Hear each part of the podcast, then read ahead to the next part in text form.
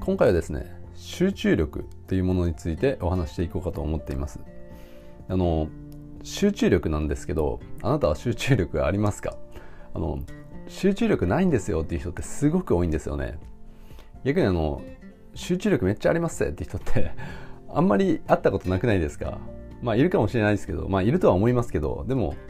集中力ないんですよっていう人の方が圧倒的に多いんですよね。でこれっていうのはですね実はその人がこう集中できないって思ってるのはですねあの集中力がないんじゃなくてただ単に集中する方法っていうのを知らないだけなんですよね。なので今回はですねその集中する方法っていうものしかもかなり再現性が高い方法でですねちょっとお伝えしていこうかと思っています。でまず最初にですねで集中できないんですよっていう人の方が圧倒的に多いっていう話をしたんですけど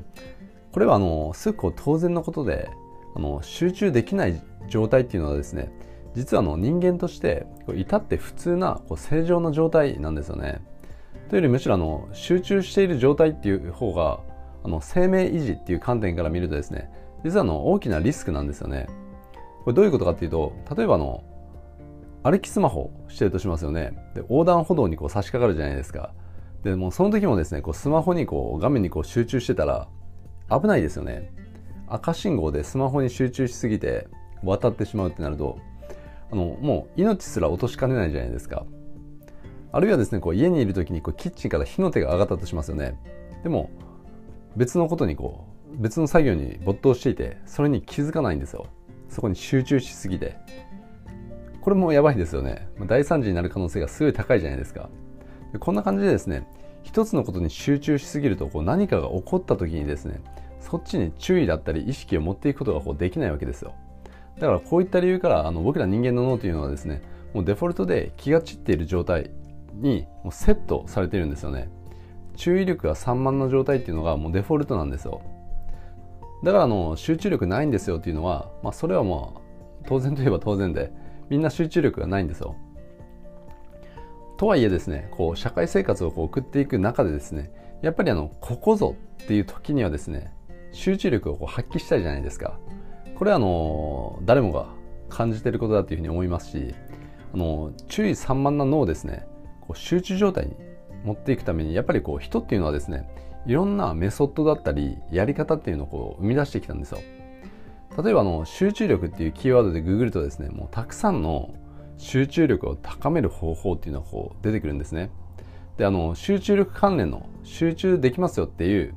あのメソッドを解説した本とかっていうのもですね本当もう吐いて捨てるほどこう出版されてるわけですよ。例えばですねあのそのメソッドというかそのやり方というか、えっと、テクニック的なものを話せばまあこんな感じですね。例えばタスクを細分化して管理する方法とかですね。あとあの重要な仕事は朝のうちに片付けるとかですね。あとは集中しやすい BGM をかけるとか。あとあのあえてカフェとかそういった雑多なノイズに囲まれて作業するとかですね。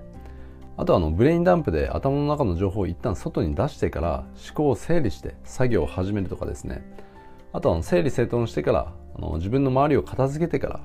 作業を始めるとか。あと十分な睡眠をとるとかですね。目覚めた後に仕事をするとか。あとはですね25分の作業と5分の休憩をこう交互にやっていくっていう。これポモドーロテクニックっていうんですけどこういったテクニックっていうのもあるんですね。だからこんな感じであの集中するためにこうするといいですよっていうのをいろんな人がこう語ってるわけですよ。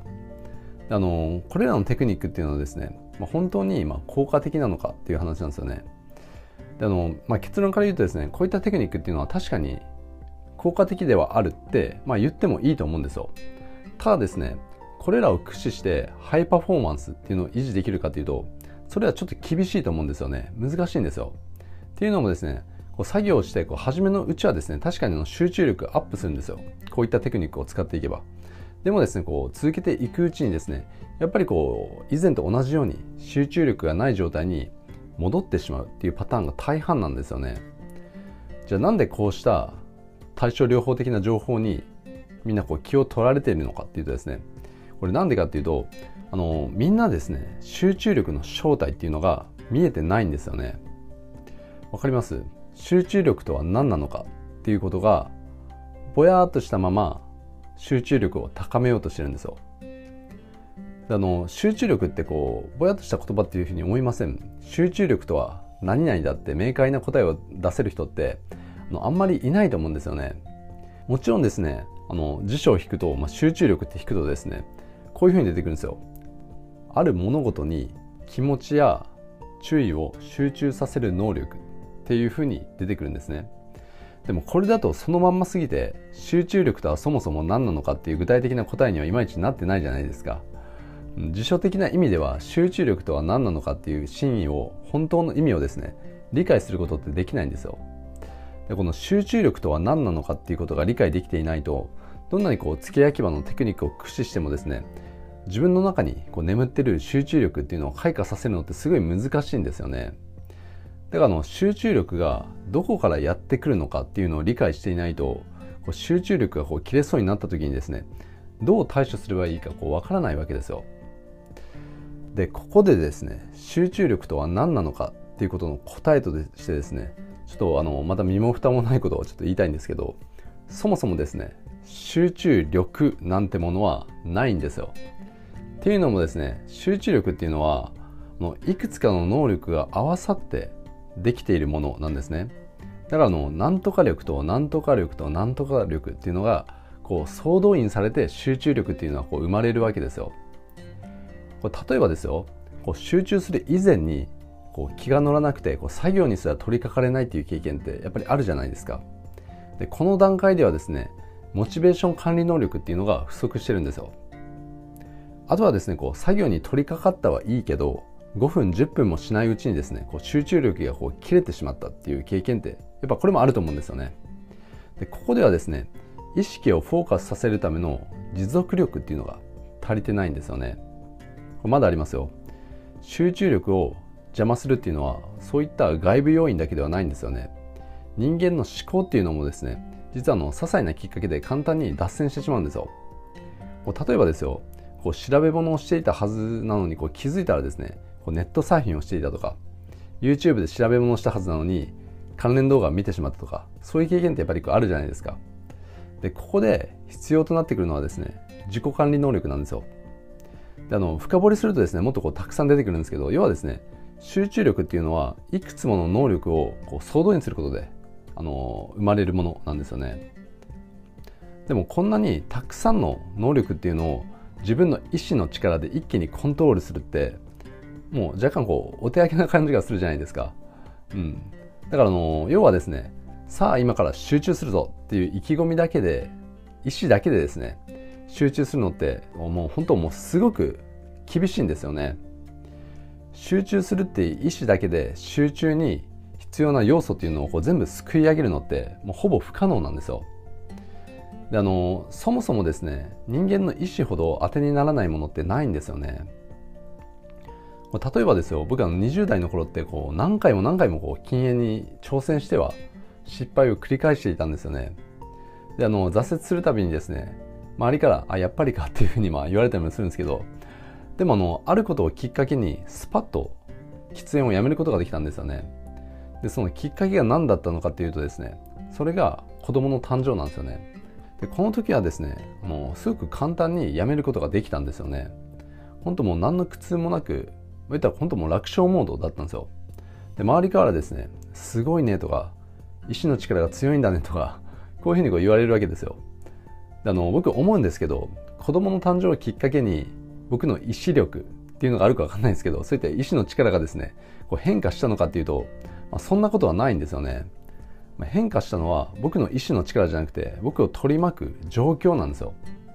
だから人間の意志っていうのは自分を取り巻く状況によって簡単に左右されてしまうわけですよ。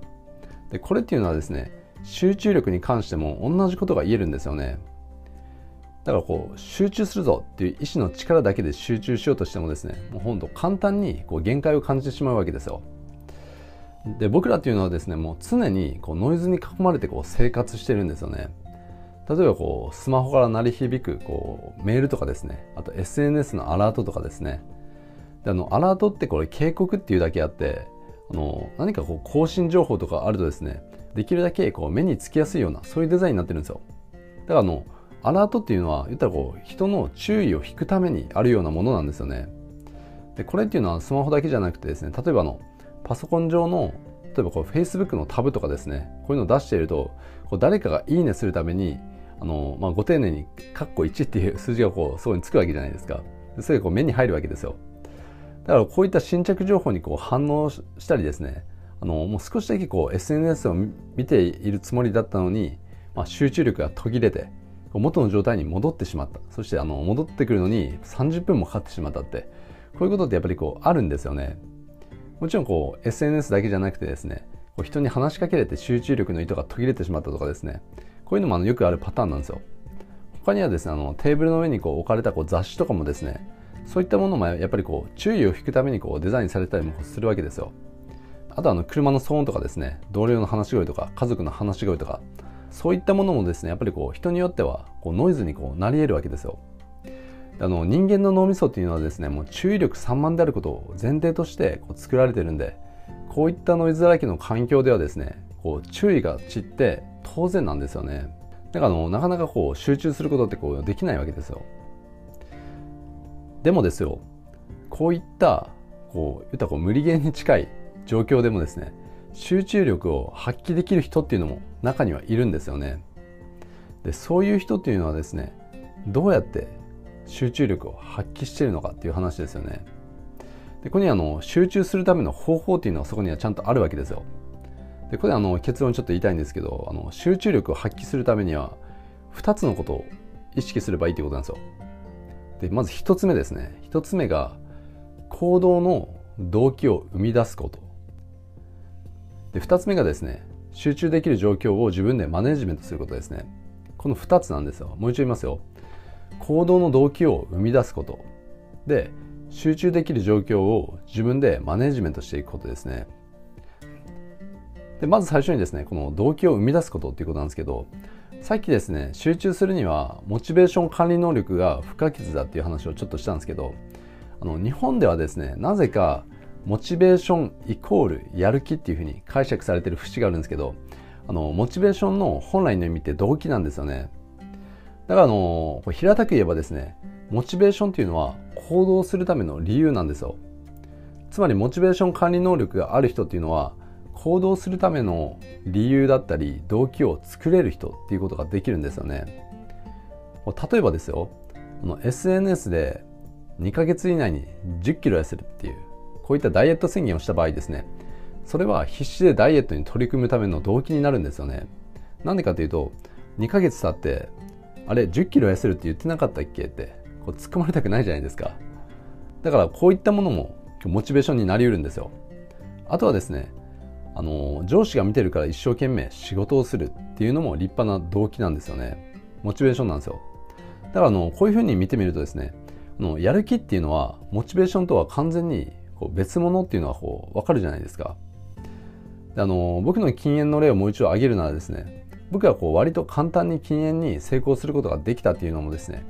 禁煙するための動機っていうのを前もって作っておいたっていうのが大きな理由の一つだったりするんですね。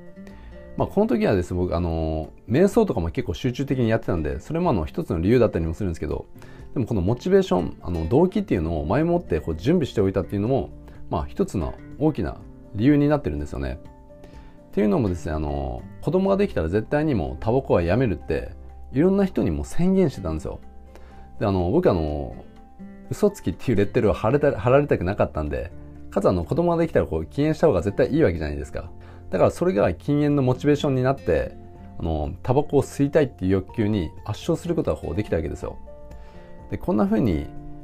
動機モチベーションっていうのを自分で上手にこうマネジメントすることができればですねかなり強力に自分を行動に駆り立ててこうくれるわけですよでこれっていうのはですね集中も同じなんですよね集中できる人っていうのは集中するための動機っていうのを自分でマネジメントするっていうのがすごくうまいわけですよこれがあの1つ目の集中できるための要素ですねで次2つ目ですね2つ目が集中するための環境を自分でマネージメントするのがすごくうまいっていうことですね。であの要はこれ簡単に言うとですね集中を阻害するためのものを自分の周りからこう排除するのがうまいっていうことなんですよ。さっきですね僕らの生活環境というのはもうノイズだらけっていう話をしましたけどこうしたノイズをこう徹底的にシャットアウトしていくわけですよ。例えばあのスマホとかパソコンのアラートだったり通知機能っていうのをオフにするとかですね。耳栓とかノイズキャンセリングがついたヘッドホンを使うとか。あと部屋を片付けて余計なものが目に入らないようにするとかですね。あとあの図書館とかノイズが少ない場所に移動するとか。あとはあの今から2時間集中するから絶対話しかけないよって周りに宣言するとかですねこういったことをやっていくわけですよ。で僕の場合ですねあの家でこう作業する時ってもうギターが目の前にあるともうことあるごとにもう遊びモードにこう入っちゃうんでだから作業する時っていうのはですねそういったものがこう目に入らないように配置を変えたりもしてるんですね。でこんな感じで自分の行動の動機を明確にした上でですね集中を邪魔する要素っていうのをこうシャットアウトしていけばですね脳というのは勝手に集中モードに入っていくんですよ。というかですねもう集中する以外にやることがなくなっていくんですよね。だから全てはですねこのモチベーション動機と環境マネジメントっていうのはものを言うわけですよ。であの例えばですね僕あの日頃からこの本は読んでおかないとなっていう本をこうたくさんこうストックしてるんですね。僕あの結構その本を購入することに全くこう抵抗とかがもうなすぎてちょっと読みたいなっていう本があったらもう速攻でこうポチっちゃうんですよ。あの Amazon で。だから Kindle には読んでない本のストックっていうのは結構あの溜まってたりもするんですね。でこれらのですね読んでない本を読んでいくっていうこと、まあ、読書ですね。っていうのはですねまあこれそんなにお手軽っていう感じではないですけど一つの例えとしてですよ。僕あの飛行機の機内でめちゃくちゃはかどるんですよね。で僕にとってこの飛行機の機内って集中を妨げる要素っていうのはこう限りなくゼロに近いんですよ。かつあの空間とか雰囲気がめっちゃ自分を集中させてくれるんですよね勝手に。だから勝手に集中力上がるんですよ。あの集中を阻害する、まあ、要素としてはですね例えばこう機内食の配布とかあとあのトイレに行く人のためにこう自分が席を立つとかですね。そのくらいしかないんですよね。だから飛行機の中ってめちゃくちゃ集中力上がるんですよ。でこういうふうにですねこう誰でも自分なりに集中しやすい環境っていうのがあるはずなんですよね。まあ飛行機っていうのはそんなにこうお手軽感はないですけどでもこういった状況を自分でこう作っていくっていうのはもうできるじゃないですか。不可能ではないですよね。だからこういった状況をまずは作っていくんですよ。動機と、まあ、ノイズ除去ですね。でこういう状況が作れればですね誰でも簡単に集中状態に入っていくことができるんですよ。もう脳が勝手に集中状態にこう入っていくんですよね。だからあの集中のスイッチがカチャって入るんですよ。これだけで。でこれプラスですねあのもう一つだけこの集中力をさらに爆上げする方法っていうのをお伝えしたいんですけど今話したのがですね2つですよね。モチベーションマネジメントとノイズを排除していくこと。でこれプラスやっぱりコーチング理論なんですよ。3つ目ですね。3つ目がコーチング理論ですね。だからあのこれ2つに加えてそこにエフィカシーが加わればもう最強なんですよ。もうゾーン状態に入っていっちゃうんですよね。だからあのそこにこう臨場感を高めてゴールの臨場感を高めてあのエフィカシーにまみれて行動していけばですねもう自分の意識が完全にそこにロックオンされるんですよね。だからもうゾーン状態に入ってめちゃくちゃもうほんとすごい集中力をこう発揮することができるということなんですよ。だからの今回お伝えした集中力を発揮するための方法。だから自分の意志の力だけに頼るんじゃなくて自分が集中できる環境っていうのを自分で作っていくっていうことですね。だからモチベーションとノイズ排除とエフィカシー。この3つを、えっと、意識してやってみてもらえればこれ誰でもあのやっていくことができるんでぜひですね集中力を爆上げしてもらえればなというふうに思っています。ということで今回はですね集中力に関してのお話でした。ということで以上です。